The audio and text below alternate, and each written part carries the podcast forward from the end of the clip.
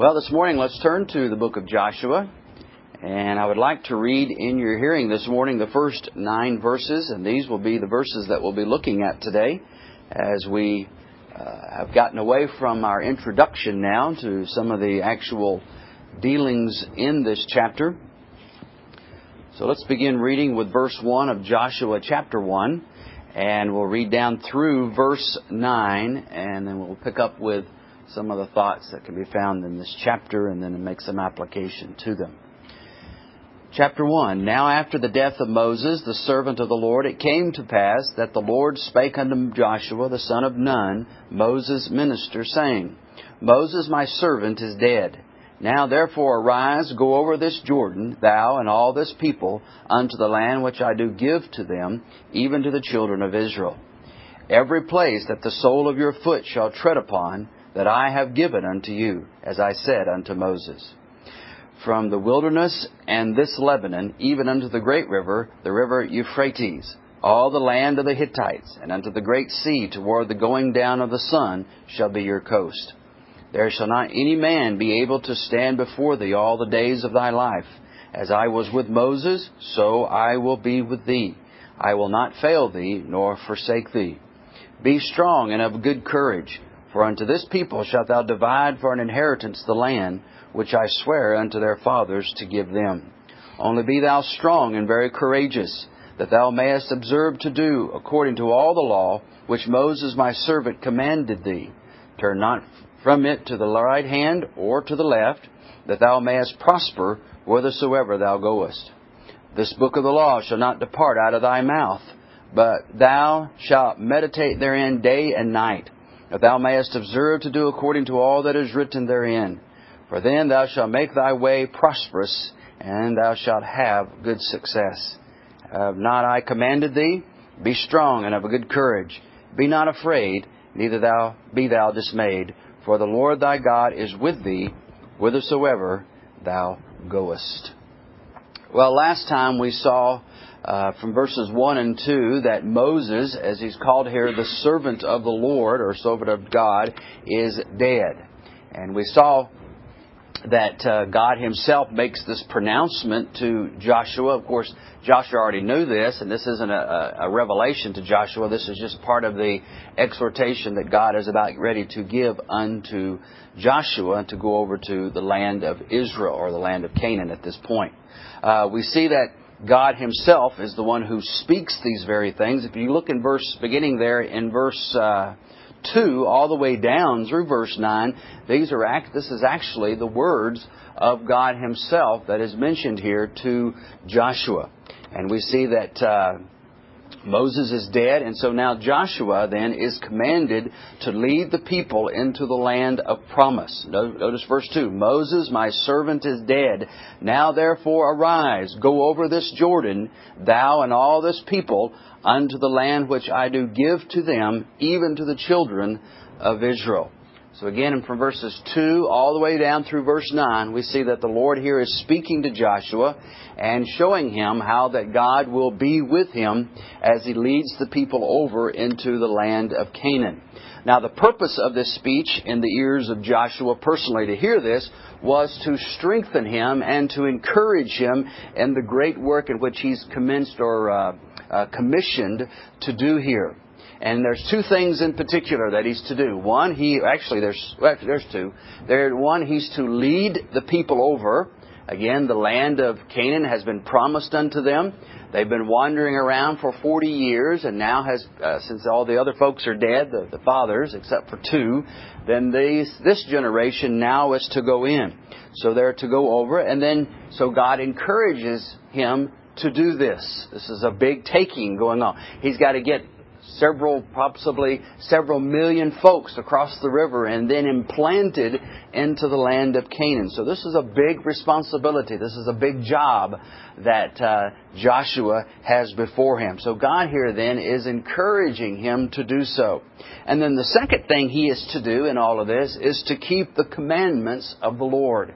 He's commanded here not to depart from them to the left hand nor to the right. So these are the two main things that we see in this commission, if you want to call it that, that we see here in verses 2 through 9 that God is personally telling uh, Joshua to do. Now, the fact of the matter that he's to lead them over is nothing new. We see it in another passage, in fact, back in when they were wandering around, that he had already been commissioned or given the mantle, so to speak, to go over. In Numbers, for instance, chapter 27 and verse 15, the scripture says, And Moses spake unto the Lord, saying, Let the Lord, the God of the Spirit of all flesh, set a man over the congregation. This is Moses speaking. He already knew now that he wasn't going to go into the promised land because of his sin, his rebellion against the Lord. So now Moses, with the pastor's heart that he has, says, Well, then if I'm not going, please raise up someone else to go in my stead. And so this is what he's begging God here to do. He says, which may go out before them, and which may go in before them, and which may lead them out, and which may bring them in. That the congregation of the Lord be not as sheep which have no shepherd. And the Lord said unto Moses, Take thee Joshua the son of Nun, a man in whom is the Spirit, and lay thy hand upon him, and set him before Eleazar, Eleazar, Eleazar, excuse me, the priest, and before all the congregation, and give him a charge in their sight. Thou shalt put some of thine honor upon him, that all the congregation of the children of Israel may be obedient. And so Joshua stands then before Eleazar, and he's commissioned there. So this is again is nothing new uh, to Joshua. He knew that he was going to be do this. But as the time draws near, as the time is about ready for him to actually go over, God then comes to him and he speaks these words of encouragement unto him. Again, uh, across the page, Deuteronomy 34, verse 9. And Joshua the son of Nun, Nun was full of the spirit of wisdom. For Moses had laid his hands upon him, and the children of Israel hearkened unto him, as and did as the Lord commanded Moses. So he's about ready to go over into the land of Canaan. Now, uh, we see here that God exhorts Joshua to be strong and to be of good courage, or we would say brave, as uh, we see here in the text. In fact, he says this numerous times, as a matter of fact, throughout here. Look at verse 6. So one of the things, Joshua, you need to put in your mind, he tells him here, is to be strong and to be encouraged. If you're going to take the land, the people over to the land of Canaan, if you're going to keep the commandments of the Lord, then you must be strong and you must be encouraged. And so this is what God is telling him. Look here, here, give verse 6. Be strong and of a good courage. For unto this people shalt thou divide for an inheritance the land which I swear unto their fathers to give them. Again, verse 7, we read the words, Only be thou strong and very courageous, that thou mayest observe to do according to all the land, or excuse me, all the law, which Moses my servant commanded thee. Turn not from it to the right hand or to the left, that thou mayest prosper whithersoever thou goest. Again, notice verse 9. Have not I commanded thee?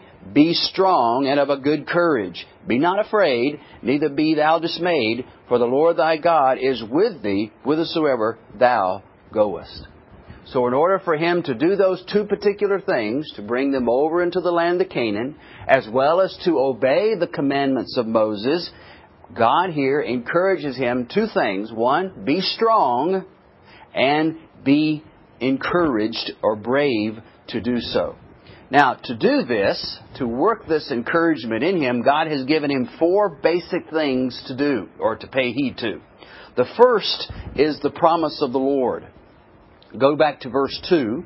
Moses, my servant, is dead. Now therefore arise, go over this Jordan, thou and all this people, unto the land which I do give to them, even to the children of Israel. Every place that the sole of your foot shall tread upon, that have I given unto you, as I said unto Moses. So in order to encourage him to be strong and to be brave, God sets before him then some of the promises that he has made unto Israel. So Joshua here is to take encouragement. He's to be strong. He's to base that on the fact that God has made certain promises to the people of Israel. Again, verse 6, notice, Be strong and of a good courage, for unto this people shalt thou divide for an inheritance the land which I swear unto their fathers to give them. In other words, this isn't just go be strong and uh, you can take care of it, Joshua. No, God here is encouraging him by the fact, look, I've given you some promises, and these promises are going to be kept. And so this then will strengthen him and encourage him. Another thing is the promise of God's presence will be with him. Not only the promises themselves that you will succeed as you go over, but I won't leave you. You won't get on the other side of the river and then I will back off and just let things happen. No, God is going to be actively involved in the life of Joshua and into the life of the nation of Israel. And so he's promised here his very presence. Look in verse 5. There shall not any man be able to stand before thee all the days of thy life. As I was with Moses, so I will be with thee. I will not fail thee, nor forsake thee. So there's the promise then of God's presence with Joshua. Another one is found in verse 9. Have not I commanded thee? Be strong and of a good courage. Be not afraid, neither be thou dismayed, for the Lord thy God is with thee whithersoever thou goest. So in order to encourage him and to cause him to be strong, we see here God gives him the promise that he will never leave nor forsake him. And then, there's something else to encourage him in all of this, and this is found in verse 9, and that is the command itself, the Word of God. Look in verse 9. Have I not commanded thee? I've told you what to do. Now go do it. I'm going to be with you. You have my promises that I've my presence. You have the promise of the land that I've uh, given to the nation of Israel. So here's the command: get up and go do it. Look at verse two. My uh, uh, Moses, my servant, today is dead. Now, therefore, arise, Joshua. Get up. Get busy. Go to, so to speak. And then notice something else. The last thing that he gives him in our context is that he is to meditate upon the Word. In order for Joshua to be strengthened, to go forth strongly and bravely before his enemies and even before the whining people of God, who are going to be very disobedient as we come to see in the book of Joshua at times, he is to meditate upon the Word for help. Look in verse 8. This book of the law shall not depart out of thy mouth, but thou shalt meditate therein day and night, that thou mayest observe to do according to all that is written therein. For then thou shalt make thy way prosperous, and then thou shalt have good success. What's the way or the means by which Joshua here is promised that he is going to have a, a very prosperous way and a very success, successful lot in carrying forth the command of the Lord? Well, it's not just one thing in particular, is it? It's not just that God has promised him the, uh, the land, or that just as God has promised him his presence, or the command itself, but we see there's another thing added here that must be taken into account, and that is he's to meditate upon the Word of God. This book of the law shall not depart out of thy mouth, but thou shalt meditate therein day and night for what reason? That thou mayest observe to do according to all that is written therein, as well as to be blessed in the success of taking care of it, of what he needs to do. So we see some good things there, don't we? Some very practical things in the beginning here with Joshua as he's to go over into the land of Canaan and take possession. Again, there will be Amalekites. There will be giants in the land. They will have their enemies. He will have the own people, his own people not doing according to the Word of God. And thus then Joshua is going to need all the grace, all the help, all the blessing, all the strength, and all the encouragement that is needed to go forth. Well, and in my remaining time now, from verses 1 through 9, especially 2 through 9, what are some applications that we can apply to us. Now, we're not going to be taking anyone over to the land of Israel. We're not going to be having any kind of Holy Land tour, so to speak. We have our own lives to live here in America. We have to go forth and we have to daily battle our battles. Well, what can we see here in Joshua's testimony and the things that God said unto him that can be a help to us? Well, first of all, as Joshua, we need to realize that we too are going to go into combat on a regular basis. Just as Moses, or excuse me, just as Joshua was to go over to the land, he was to take physical possession of that land by sword. They weren't just going to give it to them. They had to go in and they have to labor hard. They have to fight in order to get any inch of that territory. Well, brethren, the same is said for us. It's true, we're promised the Christian walk and the Christian life, but that doesn't come easy, does it?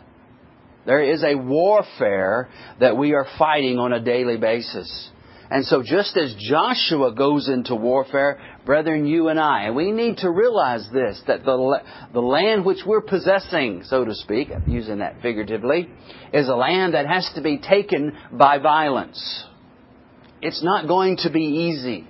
It's a warfare. That's why Timothy, for instance, is told, fight the good fight of faith. So it just won't happen if we just lay back in our easy chair and think, oh, God, just bless me and everything will be okay. That's not the real Christian walk. The real Christian walk is going forth step by step, taking every inch of this possession that is ours and doing it by sword and sweat and blood, figuratively speaking. I'm not saying we should grab a sword and start hacking our enemies as the nation of Israel. That's all a picture and a type for us of the Christian walk and the Christian life. And brethren, we will not progress and receive the promises of God without the struggle and the battle. Are you saying here we earn those things? Absolutely not. There is nothing we can do to earn any victory within itself. That's all of the Lord. But the fact of the matter is, those who are victorious are those who labor, fight, and take every inch that they can. And giving no quarter to any of our enemies, such as sin. So, brethren, think not that you will progress in the Christian walk without a struggle. Who cannot read Romans 7, the latter part, and not see Paul struggling with sin? Who cannot read Galatians chapter 5 and verse 17 and him speaking of the warfare of the spirit and the flesh warring one with another? Who can't see that? Who can't experience the warfare that goes on continually inside of us because of sin dwelling in us and because of sin on the outside? These become a temptation to us and we're, and we're at a constant fight to not sin. But not only that, we're at a constant battle to obey. It's not just the sins of uh, commission that we should not be doing, but also we are to do certain things in the Word of God. And do we not have to battle every inch of the way for that as well? A lot of people think there's something wrong with them in their Christian life because they do have these struggles.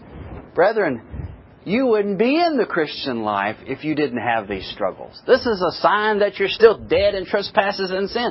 This is a sign that you are at peace with the world when there are no battles. You've signed a peace treaty at birth with sin. You've made a covenant with death. The Bible speaks of there in Isaiah.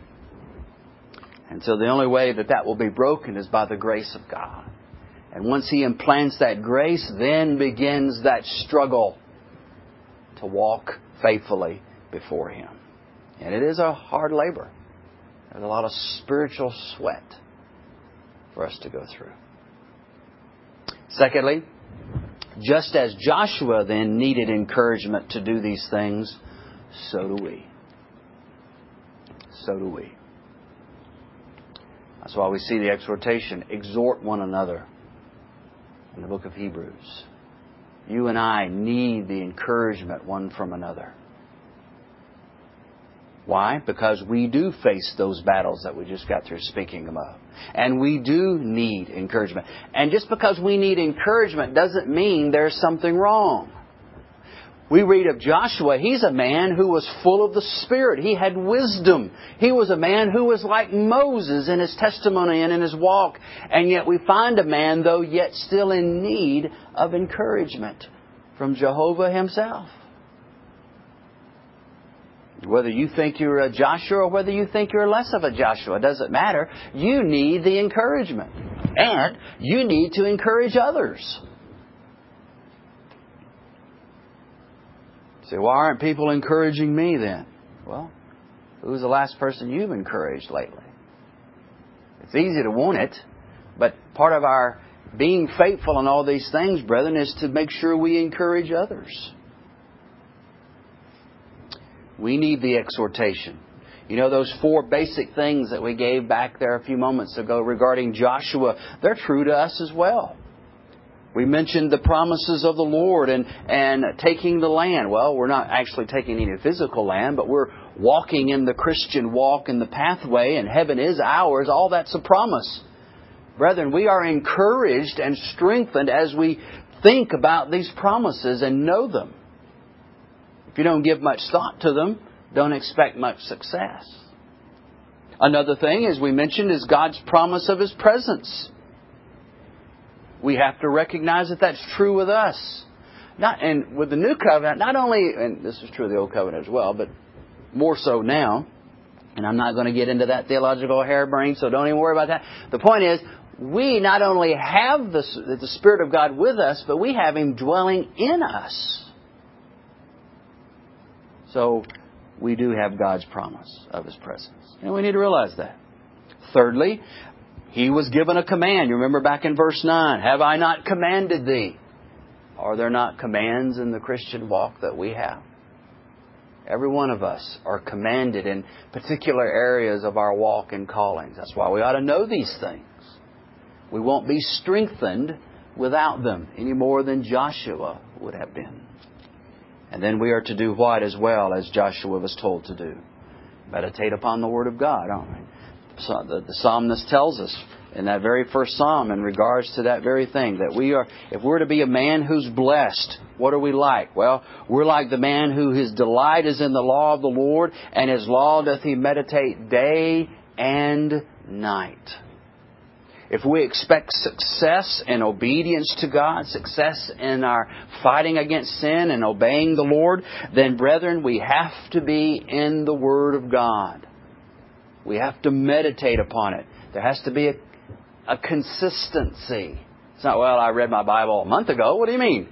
No, it has to be a consistent thing.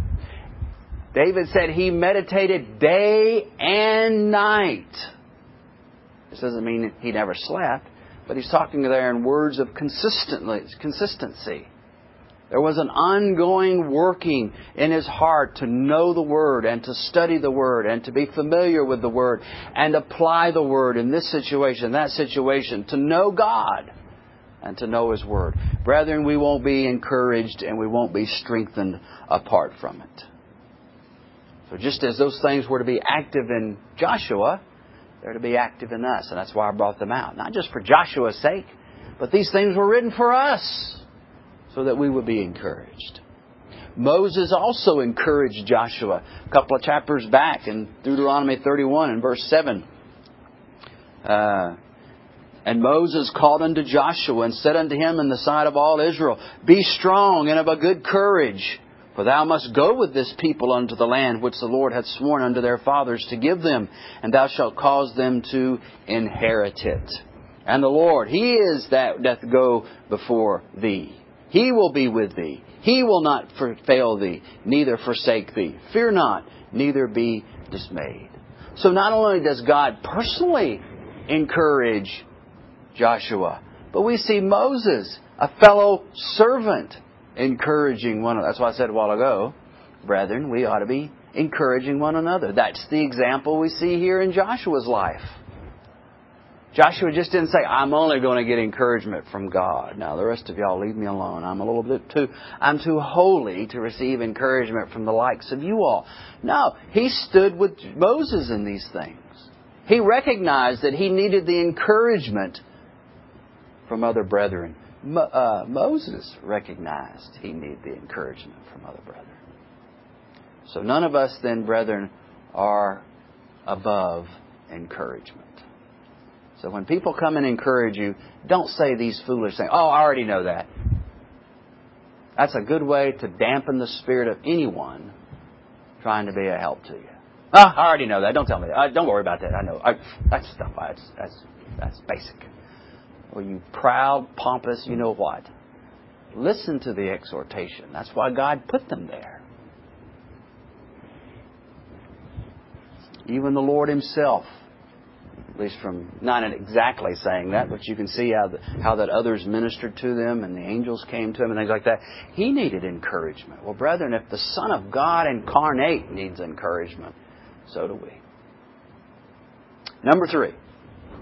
The promises of God, the promise of our victories as Christians are not accomplished by our ease. This goes back to what we said a few moments ago. But brethren, if we're going to fight, if we're going to win, then we must do those very things.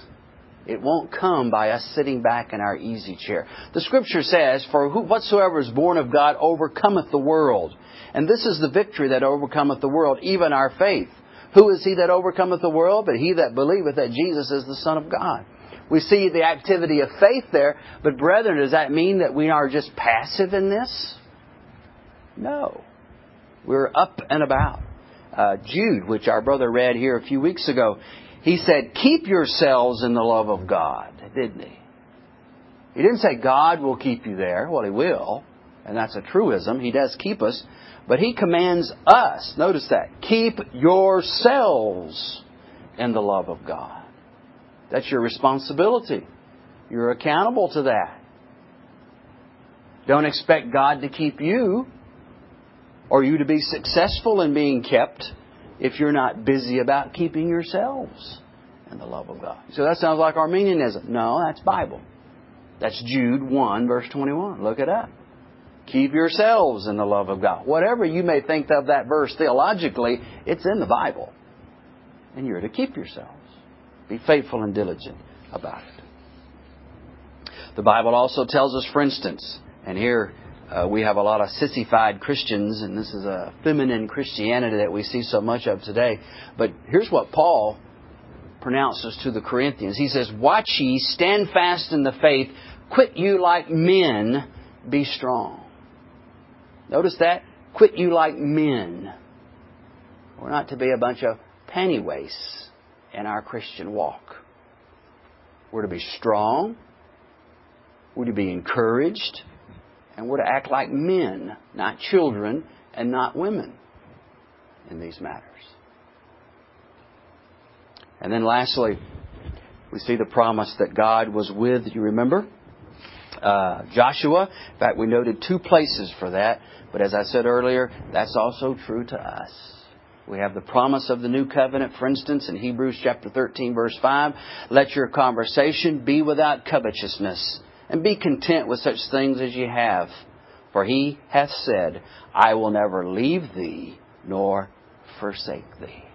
Guess where Paul got that verse at? He got it out of Joshua chapter 1. I will never leave thee nor forsake thee.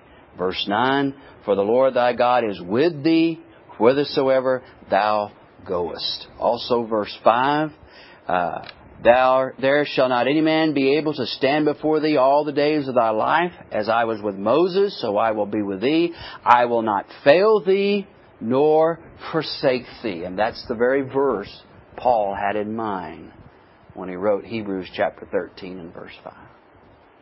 So, brethren, are we going to make any progress in the Christian walk?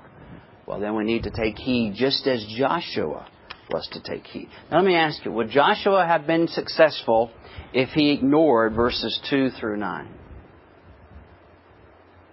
He wouldn't have. Well, I know in the decree of God he was, and all that. I know all of that. I know the Bible just as well as you do, and things like that. But the point of the matter is, this is what he's to obey. He couldn't just say, yeah, well, God's with me and thus everything's going to be fine. That's not what he's to do. He's to take up his armory, as it were, and to go forth and to battle. Well, we'll get into the rest of the chapter, Lord willing, next time. But we see this very strong exhortation this morning to put these things on, as it were, and be faithful.